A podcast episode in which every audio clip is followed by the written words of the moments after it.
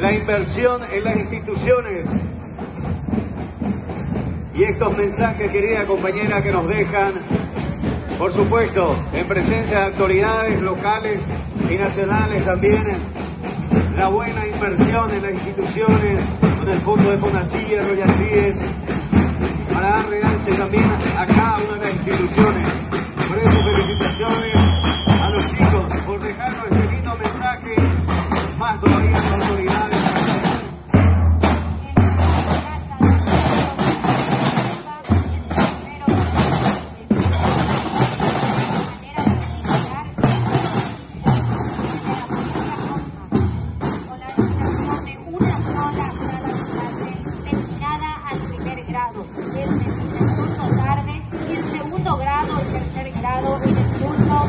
Nos hace recordar en los inicios